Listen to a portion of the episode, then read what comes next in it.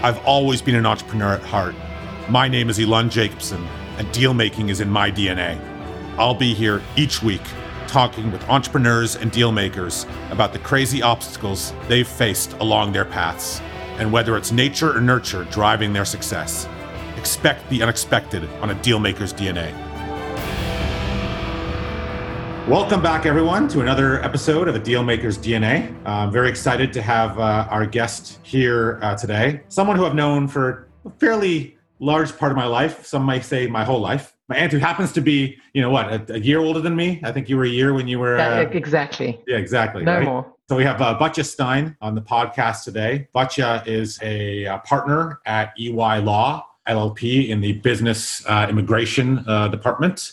Batia has been there since 2000. Prior to that, was a sole practitioner and studied uh, law at Green and Spiegel. And I believe you had you Article, your- article to Green and Spiegel. uh, ar- article at, at, at the Green and Yeah. Spiegel, and I believe you got your law degree from uh, Osgoode. Yep, that's correct. So welcome, Batia. Thanks for joining us. Thank you, Len. It's gonna be weird calling you Batia the whole time, uh, but uh, we'll, we will do our best. So Be weird um, calling you Elan. I know it is strange. So obviously, by the uh, the accent, people can can tell that you weren't originally born here. No, I was not. Like me, I lost my accent, but we were born in South Africa, in uh, in Durban, South Africa. Maybe just let's let's take a step back, talk about your childhood. I mean, we we heard in a previous episode the childhood perspective from my mother, who's quite a bit older than you. Mhm, So yours may be substantially different to hers. It is. But take us back to the early days before you immigrated to to Canada, because I know that you were you were the youngest, obviously, of five of five daughters, and you came here at a fairly young age. Uh, but we'll get to that. But uh, you know, talk talk about the the South African roots. Yeah, so I, you're right. I grew up in Durban and left when I was 17. And you, everybody may have heard your mom's podcast. And so there were five girls, but I was the youngest by a very long way. So my oldest sister was 18 when I was born, and the youngest was nine when I was born. So I was, I was the mistake. My mother says I was a good mistake, but I was definitely a mistake. She thought she was going through menopause at the age of 40. So I wasn't expected. My father was also a lot older than my mother. So he was 53 when I was born. And generationally and the time and place that they were in, they were older parents, not just by age, but by their demeanor and what they did and what they saw. Well, they them were always probably tired from the four girls before. yes, that too. That too. but my father was born in a shtetl in Lithuania, right? So he really was old school in many ways. And so they were wonderful parents, very loving parents, but not the kinds of parents that maybe you are used to having that were very involved or um, in your everyday sort of decision making and life and things like that. So I really did have my sisters were to a large degree were parent figures to me. They helped raise me. They taught me about life in many ways that my parents didn't. And they were my emotional support and my social support in a lot of ways as well. So that was sort of my early, early childhood. Having parents that were maybe a little bit less involved and a little bit older, how does that play a role if you look, you know, look, you look at your life now? I mean, you're a leader in, you know, the things that you do. You're a leader within the, within within the family as well. You're a very strong-willed person, as I know very well. No, I'm not. Sure, sure. Um, how did that play a role? Having to kind of maybe be a little older at a younger age. I think I'm independent to a fault. I certainly, from a very young age, had to be self sufficient. My, my also, I mean, a, very critical part of my childhood was that my father died when I was 15. And my mother had married him when she was 18. And although she, again, a lovely, wonderful, warm, and, and loving mom, she had never had to su- support herself. My father didn't particularly like her to work outside the home. She raised five girls and she wasn't financially independent. She didn't know how to do that. To her credit, she she learned and she then worked outside the home until into her 70s, well into her 70s. But but I really was, um, in many ways, I mothered her as opposed to her mothering me. So very, in, I, I became very independent, and I think how that impacted me later on or throughout my life is that I really prefer to be self-reliant than to rely on other people. So, so when you say independent to a fault, why why to the fault? Well, what do you mean by that? I don't know. I think it would be nice, nice to feel that. I think I think sometimes that creates a lot of personal anxiety to feel that you are the one that is solely responsible, and it's not fair. I mean, I have a, a wonderful husband, so I, I know that he's very much contributes to our life together. But in certain aspects of our life, I think I'm I very much like to feel like I'm in control. Control freak. So I was about, I was about to say, I was hoping freak. you were going to get there. Uh, you know, a lot, a lot of strong-willed kind of you know deal makers because you know I, I talk you know this is called a, a deal maker's DNA you know what you do is deal making as well. I mean we're always you know that's, that's what i was doing this morning then last night before i got on this call. Exactly. And, and i find that, that really competent deal makers also unfortunately uh, usually come with like control issues where like they have to be in control. I know for example that you and i hate flying right? I, I, and, and funny enough i find that that is a common trend amongst high performing deal makers. And i think it's it's it's that lack of control that we have that we don't like uh, you know, and a, and a plane is a is a great example of it. Yeah, yeah, for sure. No, I'm a classic type A. I know that of myself, and I'm old enough now to appreciate that. But definitely, I like to be in control, and that requires a lot of effort. I think so. When you say to a fault, I think that for those people who can handle feeling less in control, I think it it really is in some ways leads you to a, a bit more of an ease in your life than I sometimes feel. And do you do anything currently, tangibly, to try and balance that part of your life out and become more comfortable with less control? I think I'm look, I'm not that old, but I just turned 50. So I think that as I've got older, I have become, I feel my place, a, a comfort in my place in life and in my work, so that I don't necessarily feel that I have to prove myself in every single aspect of what I do, which is sort of my modus operandi, right? I always try to overperform to make sure that I'm doing what I should be doing and doing it well. And I think I've become more comfortable. My peers are now more my age, right? and that's part of it. And so I, I feel like I've earned my place and my space. And so I don't necessarily get as caught up in in some of the smaller things that would have concerned me in the past. That's part of it. Do I do anything tangible in terms of, you know, do I I struggle with doing things for myself just from a time and capacity perspective. I've got, I'm sort of in this unique position where I have a demanding career and I'm sort of advanced in my career to some degree, but I have a very young family because I started, I started late. Yeah, I was, I was about to talk about your children. I mean, I think having children is a tangible way that you kind of have to let go of control because uh, unfortunately or unfortunately, you know, you can't control every component of your child's demeanor in life. I firmly believe that our children are given to us to challenge us. you know, I love my kids, but the personalities they have challenge the very core of my personality, which is that desire for control. I mean, you know them well, and all three of them are very different in personality. And you're right, you, you cannot control that.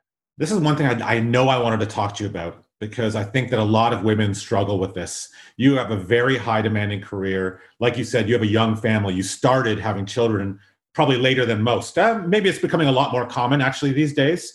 And I remember so distinctly, and you probably don't even remember this, when you had your first child, Aiden, who's now 12 or 13. 13. So I was 37 when I had my first. Yeah. And we had a conversation, and you said, you know, it's funny, you kept waiting for being ready to have children. And then you realize that there is no time to be ready to have children. You just kind of have to just jump in and do it for women that do have these kind of high demanding careers and, and are, are constantly waiting for when the time is right, what kind of advice would you give them? Because I think that that was great discussion that we had because you're right. I mean, when the hell are you ready? Yeah. And I think that's really a symptom of my desire for control, right? I wanted things to be perfect before I made those those active choices because I knew it was something I wanted to be really good at. And so over the years when I've spoken to other women, I think especially people who are very women who have demanding careers, they've they've either made the choice to have kids young before their career really took off and sort of almost, you know, sort of get that part not I wouldn't say done because you're never done being a parent, but get those those hard years, those first few years sort of done under your belt before you you focus more on the career. And then there are others like me who wait until they've got to a certain level and then take the time. I didn't take much time, but you take some time to have a kid. And then unfortunately, there are those women who, or not unfortunately, they, they may make the active choice never to, who, who don't have kids at all, right? For me, I say unfortunately because I love having my kids and I've been very happy to have children. So, advice, I, I don't think there's perfect advice. I would say the only advice I would give is don't let your career aspirations interfere with your personal desires. Life is very short. If you do want to have children, not everybody does, but if you do, kids are, I mean, I'm prouder of my kids than I am of anything else I've done in my life. And so that should be the choice. If I had, if I were to do it again, I might still wait till I was 37, but I wouldn't have hesitated for the same reasons. So I want to take a step back and talk about, you know, 17 year old you. I mean, that is such an interesting age to move countries literally across the world. You're transitioning from high school or the end of high school to university. You're coming with no friends. I mean, talk to me about how difficult that was because I know that when we immigrated, and I think it was a year before you guys did, my parents were established. They they lived already. They had the two kids already. You moved into an apartment with your mom alone, and you were kind of by yourselves, right? I remember that distinctly. And and, and you were.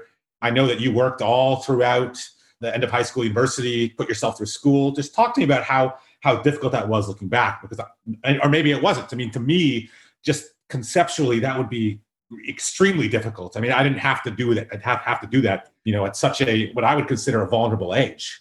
I don't think I thought it was difficult at the time. Look, I had come through a much more difficult time before that. My father died at a time in my life when that was my biggest fear in life was that a parent would die. Like my entire childhood, I worried that my parents were too old and that they would die. And then he did. and so that for me, you know, and when he died, it was a very difficult time. You know, we didn't, as your mom has said, we had no money. He literally left us with no money. Not that he left us, but he, we didn't have anything. And uh, my mother had never worked. Uh, those were very challenging times for sure. And so, and immigrating, I mean, my family had all left. My sisters, who i've always been incredibly close with, had all left the country. And my friends, it was the final year of high school. I knew my friends were going to be moving to universities, and some of them, you know, coming from South Africa, a lot of people immigrate. And so, you know, some of them probably wouldn't remain in South Africa for their remainder of their life. So I'm not I don't want to under I don't want to downplay the fact that it was difficult to leave everything I had known and to come to a country that I'd never even been to before. I'd never seen Canada before I immigrated. And I remember arriving and and seeing Toronto for the first time and thinking, what you know, what have we done? It's I didn't look particularly pretty to me at the time. when did you arrive? Was it winter? No, it was the middle of summer. I think it was June or July. Yeah, yeah, yeah. But it was very, uh, you know, coming from Durban, which is a pretty small town with a beautiful beach, and a, you know, it was sort of.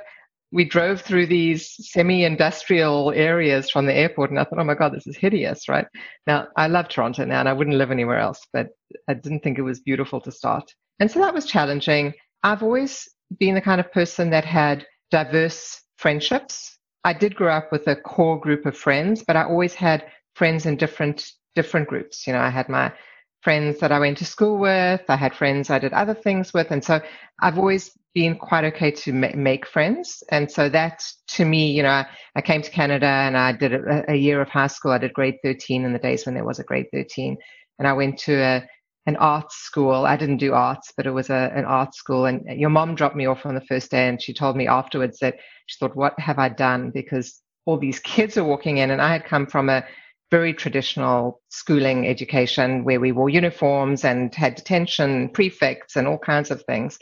And I was dropped off at this this public high school, school. public high school, but it was a it was a, a, school that we had a fine arts program. So the, but I quickly adapted and I made some friends and and then I took a year off and I worked and I traveled and I've always liked to to challenge myself and and do things like that. So I don't I don't think I think it's I think those kinds of challenges made me who I am. No, for sure. I mean, you know, I, I like your, your, work ethic to put yourself through university as an example.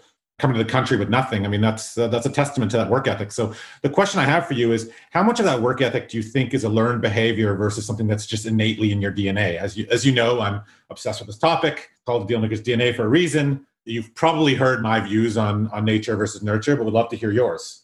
So I think it's a combination and I don't know the percentage, but I think it's a combination. I think before I had my own children, I would have said that it's more nurture than nature. But my kids have taught me that they have, I have three children, very distinct personalities, all very, very different. And their personalities came out at a very young age. And so for sure. And then I look at my friends and I even look at my own family, at my sisters, and we all grew up with the same parents maybe different times and places and space in you know in our growth and and years when we were developing but very different people very different people. And so i do firmly believe that that a lot of it is is innate and is nature for sure. But you spoke just now about my challenges in my life and how that's impacted me, I've actually always seen myself as very fortunate. I know that might sound strange to some people who've been more fortunate in some ways than I have, but I look around and there a lot of people didn't have what I had, you know, and, and I really do think that having people who believe in you, having people who can, even though I paid my way through university, you know, having the ability to do that was fortunate there are some people who, who don't have anything and don't have the support of people around them or the expectation that they will succeed. And to me, that is a, a nurture thing. And I think that's hugely impactful on your ability to succeed in whatever you choose to do. But don't you think that obstacles are also fortunate in a way? I mean, I know some people that come from incredibly wealthy families that have achieved nothing because they haven't been faced with any obstacles.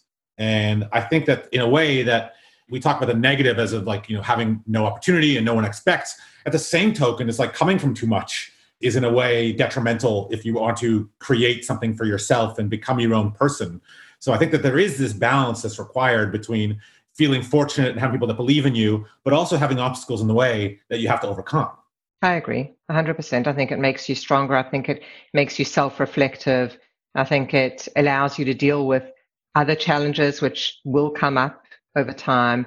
You know, I think I think you're a good example of that. I don't I think you had a objectively privileged life. You had personal challenges, which then you had to overcome to make you stronger and make you who you are, right? I look at my son who has a medical condition, and my conversation with him always is that I'm so proud of how he deals with that because it makes him who he is. And 100%, right? It's there's there are positives. I think you have to be grateful, even with the adversity. You have to be grateful for what it gives you to be able to develop you, right, for the rest of your life. Let's go back. You're, you're in university. You apply to law school. Why law? Like, what was it about that career choice that, that, that, that resonated with you? First of all, talking about nurture, it was, if you look at, at the five of us, five sisters, every single one of us had a higher education and has a career, right? Had a career. So that was expectation. So there was never, you know, why did I go to law school? Why did I go to university? It was just a given that I would. Yeah, I, I, talk about that as well. I say, my like for me, the choice of going to university was the same as going to kindergarten. Like it was never perceived as a choice to me. Hundred percent. And part of that is that neither of my parents had it. My mother didn't finish high school. My father didn't finish university. And I think part of it is cultural, just the value placed on education. So first of all, there was always an expectation. And for me, I say it wasn't just an expectation that I would go to university. There was an expectation that I would be a professional and qualify with something that gave me a, an occupation, right? Not an undergraduate degree, but something more. And so I knew I was going to do that. Yeah, and like you said, like we are like like all five sisters. Yep. Yeah, we have, you know, I can round them off. Everybody has a career. but after that point, so I have always been, and maybe it's partly growing up in South Africa, but I've always had a, a really, a real interest in culture and people. Oh, I thought you were going to say arguing. Argue, yeah, yeah, yeah. That's it. so I did my undergrad in cultural anthropology. I would have done archaeology if York had offered it. And and by the way, I, I chose to go to York University for six years because they gave me a scholarship. And that's, you know, U of T gave me a scholarship too, but York gave me a bigger scholarship and that made my choice. So talk about nurture versus nature. Like my choices, some of my choices were made very practically in life, right? And then in my final year of, of my undergrad, I had no great desire. Most a lot of people I went to law school with, you know, their father was a lawyer, generally not the mother, but the father was a lawyer, or they'd grown up being told they would either be a doctor or a lawyer. I had no expectation of being a lawyer. I had no desire to be a lawyer. But I did some studies around uh, refugee work in, in my undergrad, and I decided that I, I needed to do something practical. Again, that sort of type A personality. I, I needed to know that whatever I was going to end up doing would would be practical and, and give me a livelihood and whatever. And so I thought, well, let's use that. Let's go to law school and become a refugee lawyer. And that's what I did. So you did something unique after your articling, and, and correct me if I'm wrong, but I don't think I am, is you did something that most people don't do. You went out on your own at a very young age. Why did you make that decision? How important was that in your career progression? Because I know that you became a partner very young. And I think I would have to think that being able to prove that you can go out on your own and develop your own business was a, was a big part of that. Yeah. So a couple of things. I heard one of your other guests talk about luck. And I think that there's some truth to that. I think some things in life are just fortuitous. So I article that at in those days one of the biggest boutique immigration firms in the country, and I enjoyed it. And that year, I, I actually thought that I might be hired back, and that year they didn't hire back, and so I wasn't hired back. They made and at the time, I was no, I was mortified, right? It was, you know, like I had worked so hard, I had done so well. It was like a real blow to the ego. Best thing that ever happened to me. And no disrespect to Green and Spiegel, great law firm, but the best thing that ever happened to me because what it did was it set my career path in a different direction. And I had uh, my closest friend, who's still my closest friend to this day, Giselle. She had gone into law school knowing that she would go out on her own and open up her own practice. And so when that happened, we decided to do it together. So we didn't we didn't have a partnership, but we decided to open our own individual practices together in the same space, and we did that. And I did that for a, a few years, and then I was doing a mix of sort of refugee work and and other immigration work, and frankly decided that I needed a change. And it was at the cusp again, another fortuitous thing in my career. It was at the at the cusp of when corporate immigration law was really taking off in Canada. And I met with the people who I thought were going to be the leaders in that field. And I made a good call. I made a good decision. They were. And when I when I interviewed, uh, just just one more point, when I interviewed with them, I remember at the time my soon to be boss said to me, the best thing on your resume is that you put yourself through law school and you waitress for five years. he wasn't as interested. Not that he wasn't as interested, but he he saw the value in that. I'll talk about waitressing for for for a second here. You know, I think that sometimes you, the biggest lessons you can learn in life are some are from those jobs that you look back and say, God, I'm glad I don't do that anymore. But I remember working as a stock boy at Shoppers Drug Mart, working as a laborer on a construction site. Those were incredibly transformative roles for me in my life that helped shape kind of the future version of me. What did you take from from you know waitressing? Because I know you did that for many years. Besides your husband. Yeah, yeah, yeah. Tons from waitressing. Uh, multitasking. You have to multitask in order to to serve 10 tables at a time and deal with the kitchen and blah, blah, blah. Customer service, because people in restaurants can be nasty, right? It's a really tough job from the perspective of customer service. And so you really have to learn how to interact well with people and be calm and calming to them. And then just really hard, hard work right? It's incredibly hard job. It's they short shifts, but they are tough shifts, and sometimes they're late at night, and you're dealing with a million bosses at the same time. You've got a, a kitchen screaming at you, a bar screaming at you, a manager screaming at you, and your tables, right? So very fast paced, depending on how you work. So I took a I took a lot from it, and of course the obvious, which is you know earning earning my own income and knowing how to use that to put myself through school and support myself, etc. So you said you wanted a, a change. You were working on refugee and some corporate. You moved to a more corporate immigration practice now. When you started in 2000, there were very few lawyers in that firm. If correct me if I'm wrong. I mean, you've seen a an incredible amount of growth within your business practice uh, under the EY banner. What was it that you know made you think that corporate immigration work was going to be kind of a a good thing to to get into and what is it about it that interests you so at the time i looked at the us market right the us entered sort of us immigration and the us government was looking for economic immigrants for a lot a, lot uh, longer than than Canada has been. A much bigger market, and they saw the value, and they knew that they needed immigrants to come in and help build the economy and maintain the economy. Despite what you read in the newspaper, that's that's the honest truth, right? Canada was doing the similar shift, so we were uh, we've got a long history, humanitarian history around immigration and refugees. So bringing in people, allowing people to come in to for family re- reunification, like I did, right, to live with their their family allowing people to come in as refugees who are being persecuted in other countries. And I've always been and continue to be a very strong advocate that that is our global responsibility as a country to do that.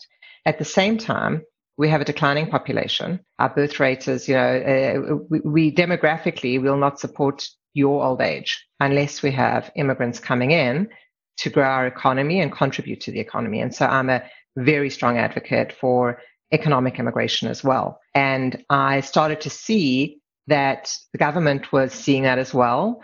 The nature of their policy and their programs was changing to support that more. companies were seeing the advantages of bringing in people to work in Canada. And at the same time, the world economy was globalizing. Now, COVID may change some of that. I was about to um, ask you about that, about this deglobalization yeah, that's happening. Yeah, yeah, yeah, definitely. COVID will have an impact for sure. However, I've always been a really firm believer that companies and people will go where they need to go, regardless of what, the, what governments say. It might be more challenging, it might be more difficult, and for sure for my clients, it's becoming a lot more challenging to move people around the world. But if they have a market they need to be in, they will find a way or a close alternative. Let's talk about this deglobalization. It's something that I've been fascinated with. I mean, you, are seeing this. I mean, spearheaded by the U.S. obviously, and that was even prior to COVID. Was this us, you know, versus them mentality that's kind of propagating around the world? I mean, you saw Brexit as another example of that us versus them, this tribalism type of mentality, which I think is super dangerous. I think that the progression of humanity, in large part, is due to the globalization of the world, and I worry about this trend towards deglobalization. I mean, you're on the you're on the front lines in a lot of ways, and you're seeing it firsthand. What do you think is going to happen? So, as you said, I mean, this this predates COVID. There's a sense of nationalism. I feel I call it tribalism, has, nationalism. Yeah, yeah, yeah, yeah. That has definitely taken, I think, a greater hold in our world politics and, econo- and economy over the last five years or so. You're right. I mean, the UK, even pre Brexit, right, politically has become more conservative. The US, you know, these are big global players. We're seeing it in lots of different places in the world. Canada's, I always, I, I, I'm proud of the fact that I think Canada actually has not. And I think that's going to hold us in good stead as we go forward. But I do think that that on a very practical level, COVID has has had a huge impact. I mean, a very large part of what I do is to help people move around for temporary purposes, just business travelers getting on a plane. And business travel is completely stopped. Borders are closed. People are afraid to get on planes, all good reasons, right? So I think that's it. But I think that's a temporary stoppage. I think, yes, there will be a certain amount of people that learn to work remotely. Um, I think, yes, there will be a certain amount of companies that look to look at their supply chain in a different way and bring some of that closer to home there will also be companies that are looking at possibly not using other markets as for resourcing. So, you know, there's a, there's historically in the last number of years, there's been a big reliance on other countries like, like India or China or whatever for outsourcing global talent. Um, and that's something that governments have been resisting for years. It's definitely part of the immigration rhetoric in the United States, where the government, it's part of the whole nationalism um, trend, which is you know, we, we need to keep American jobs safe, right? But I think that COVID has certainly made companies a bit more hesitant around those aspects because you need to be able to rely on your talent and you need to be able to rely on, on having access to markets. Having said that, the other side of that is, is what I said, which is I think that we're too far down a path of us relying on being global to completely retract. That's number one. That's my personal opinion. Number two, companies will go where talent sits. So if you've got an extremely talented person or resource in another country, you will either find a way to bring them in or accommodate hiring them for the benefit of your business. So a big part of what we're talking about with clients right now are virtual assignments. I was about to ask you about how how that's changing because everyone's kind of woken up to the fact that a lot more can be done virtually than we ever thought possible. Correct. So, you know, you might not need your next CEO to physically actually come into the country. and CEO is a bit of an extreme example, but, you know, whoever that key talent is, you might be able to accommodate that remotely. And in fact, even in a place where maybe you don't have a corporate structure, so maybe where you don't have an operating business. So these are these are the discussions we're having right now with clients, and that's that's having a big impact on everything from culture and how they see themselves as an organization and how they work as an organization and interact down to you know, you know the implications from a tax perspective an immigration perspective a pe perspective. All of those things are impacted when you start to look at some of those different ways of operating. Very interesting. I mean in, in a way you're you, you guys are on that spearhead as it relates to this you know the changing global environment because all you're dealing with is kind of cross-border movement of people. I mean that in a lot of ways is going to be where you see what's most likely going to look like the new normal. So I think that uh, you know hearing that people in those bigger companies are already talking about virtual assignments is very interesting. I, and I do agree. I think that's going to open up a whole new world of need for, for tax as a good example. I mean, I could just think about all the tax implications that come with that, but uh, very interesting.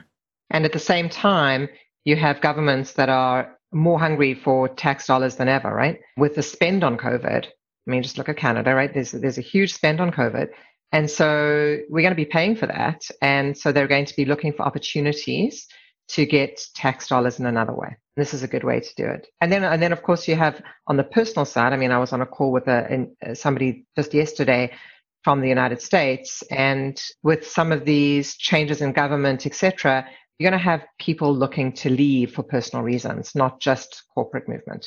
So, shift shifting gears. You've been a leader and a partner for a very long time. Well, not I don't want to age you too much, but you've aged yourself already. What I mean, is you started super young. What is it about leadership that you've learned?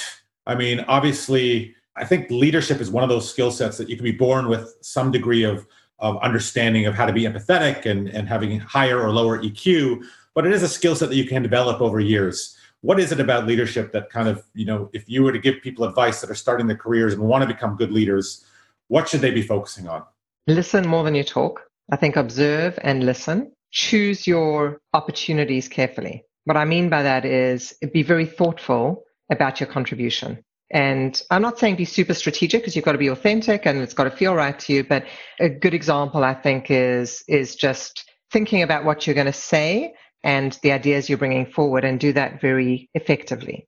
So that would be my first piece of advice.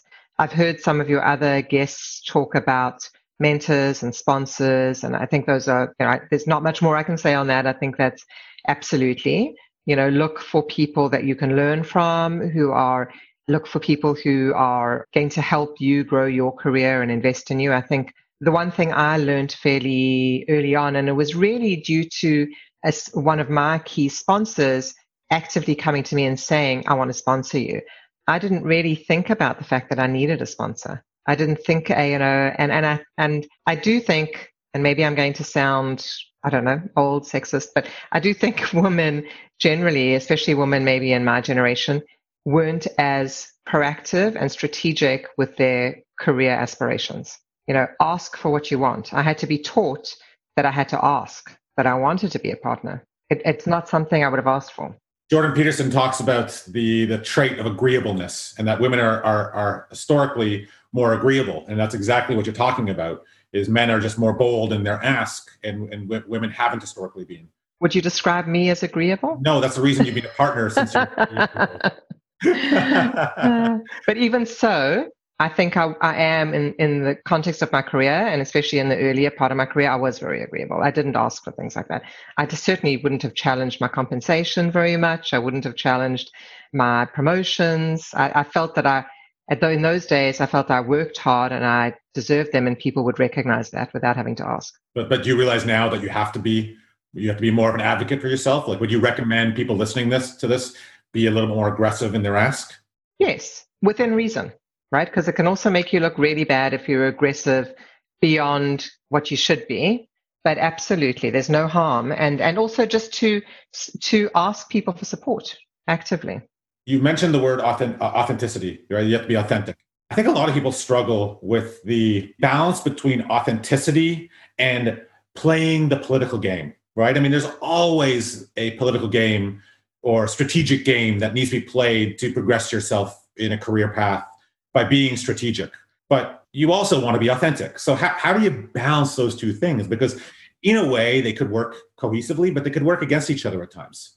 I think I've been again fortuitous. I think it's I've been really lucky and fortunate that my immediate partners and peers that I've worked with, I've not ever felt that I've had to be strategic with them. If that makes sense, we've got a and it's we've got a really good close partnerships. I'm a partner at EY Law, but I'm also a partner at Ernst & Young at EY. And so for the smaller group of my immediate partners, I, I have never felt the need to be strategic with them for the betterment of my own career. And so I've always really felt I can just be authentic and honest and that I've got the support and trust. But I do see that in the broader context of a much bigger organization, and I'm part of a much bigger organization, you do have to balance that. And I think you can. I think you can be you just need to know when not to say, right? but so, so, but you, you've had the opportunity of viewing younger people within your organization or more junior people within your organization over the last 20 years and you've seen some move up quickly some fail horribly some stay in between. Are there some common trends that you notice? You're like this is the move. Like why can't people see this? Right? Like and this is not the move. Why would you do this? I mean are there, are there some common uh, you know trends? Yeah the, the hardest one i think to be able to articulate and to help people understand is the match or mismatch between expectation and desire what I find often is uh, there are a lot of people who who believe and expect that they should be progressing at a certain rate in their career, but they really and that's their desire, but they're not ready. They're just not ready. And so, and I find that people, I think with that fast move pace that we in world we're in right now, that sometimes is challenging, right? Because there's an expectation that things will move quickly. But you got to be able to be ready for that and progress at the right pace for yourself. So I think that that's yeah. I'm trying to think if there's anything else that I see that I would say as a. I mean, to, to me, what like as you were talking, I'm thinking self awareness. It's like being honest with yourself and knowing you know how quickly you should be progressing and whether your desires and expectations are matched. And a lot of people just like I find it's it's the trait in humans that I'm most disappointed by the lack of development. Honestly, when I look around, it's like I cannot believe how unself aware some people are. And I think it's just not being able to look yourself in the mirror and have an honest conversation. It's very, you know, your ego is a hell of a thing. It's it's really good at tricking you and protecting you into thinking that you're this wonderful person and that everything you're doing is right. And if things happen negatively, it's always someone else's fault. But I find that the people that have progressed best in our society, at least, they've had really honest conversations with themselves, and they could they're the, always the ones that can tell you all the things they're not good at and they you know they're always they always downplay their accomplishments. It's incredible to me that the people who have the lowest egos at times are the ones that are, are the most self-aware and, and move up quicker. I mean, that's not always the case. There are exceptions to the rule, but but I definitely notice that as a trend, and I'm wondering if you notice that.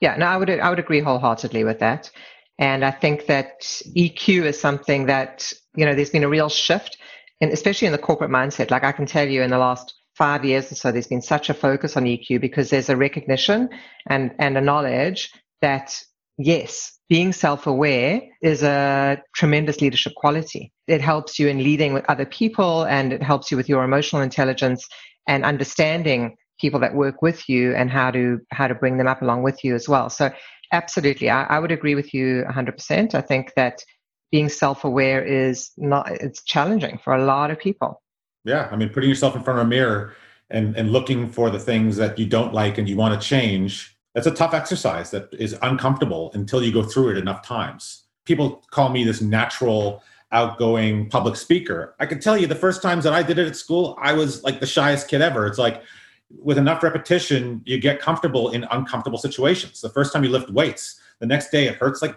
fucking hell. And then over, you know, a long period of time, that starts to get normal. So I think it's uh, I think it's really important that people put themselves in uncomfortable situations at times. It's not not healthy to always be comfortable. My first mentor, when I worked as a lawyer, said to me, "The day that you become comfortable walking into a courtroom is the day you should stop walking into a courtroom." You need to have that level of anxiety, and and honestly, I even even now as I get more comfortable in my career, I always have anxiety about how I'm going to perform, whether it's standing up in front of a group of clients or standing up in front of my staff, I'm always aware, I always over prepare, I'm always conscious of what I'm saying and what I'm doing. And you're right, people looking in from the outside see me as confident and they see me as able to stand up in front of anybody and talk, but it, it takes effort. So, Batia, before I let you go, you know, for those individuals listening who would like to get a hold of you, I'm sure there's a lot of companies, especially now, that are dealing with global talent, that are dealing with issues around uh, the movement of people, how, how can they get a hold of you? What's the best methodology? Can you look me up? Batia Stein, EY website, LinkedIn, eylaw.com, I think, or .ca. I should know that. but uh, my name is my name is unusual enough that uh, you probably won't uh, find many of us out there. That is, that is probably true. I've, I've never come across another Batia Stein, so you're right. Well, Batia, thank thank you so much for for joining me. Uh, that was that was fun. Hopefully, you forgot that we were even being recorded at a certain point in time in this conversation. And uh, uh, I will see you later. All right. Thanks, Len. That's it for this week. If you enjoyed what you heard, rate us and subscribe wherever you listen to your podcasts. Until next time, on a Dealmaker's DNA, where you can expect the unexpected.